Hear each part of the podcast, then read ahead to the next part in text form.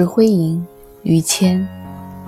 千锤万凿出深山，烈火焚烧若等闲。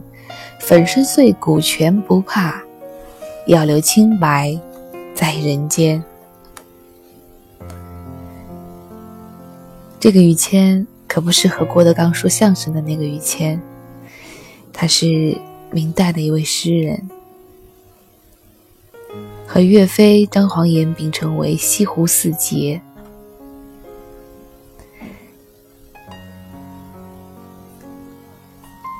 这首《石灰吟》应该说是各位耳熟能详的一首诗，特别是其中的那一句“粉身碎骨全不怕，要留清白在人间”。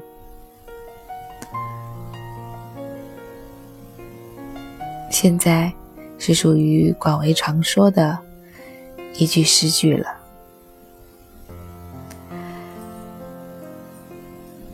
类似于这样借物于人的诗句，在古代有很多很多，并且还能够一直流传至今。比如罗隐在《风中》说的，采得百花成蜜后，为谁辛苦为谁甜。比如陈毅写过的《咏松》，大雪压青松，青松挺且直。欲知松高洁，待到雪化时。又比如郑思肖在话剧当中说的，宁可枝头抱香死，何从吹落北风中。等等等等，这许许多多都是在借物于人，这也是我们的文化当中一直特别擅长的。忽然想到还有一句听起来像是俗语一样的诗句，还曾经被毛主席引用过，它其实是明代的谢晋写的，墙上芦苇头重脚轻根底浅，山间竹笋嘴尖皮厚腹中空。是不是很形象？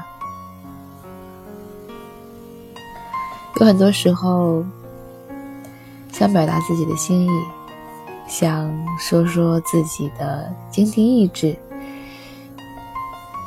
好像没有办法表达清楚，但是借助一个吉他的形象就很清晰了。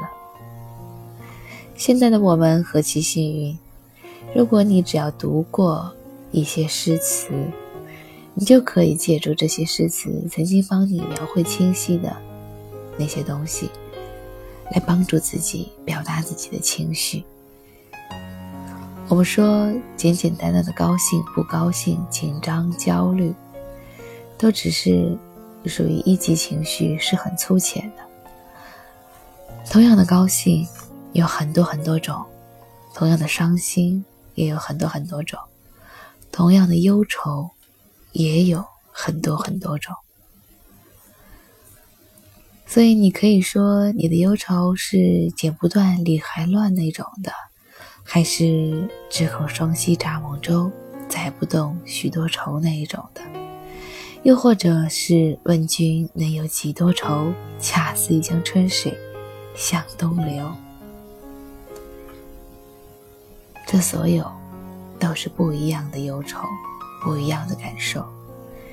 如若你只懂得说我现在很愁啊，我快愁死了，听者并不能知道你的愁是怎样的愁。所以多读一些诗还是有用的，至少能够帮助你说清楚自己到底是怎样的情形。于谦，石灰吟。千锤万凿出深山，烈火焚烧若等闲。粉身碎骨全不怕，要留清白在人间。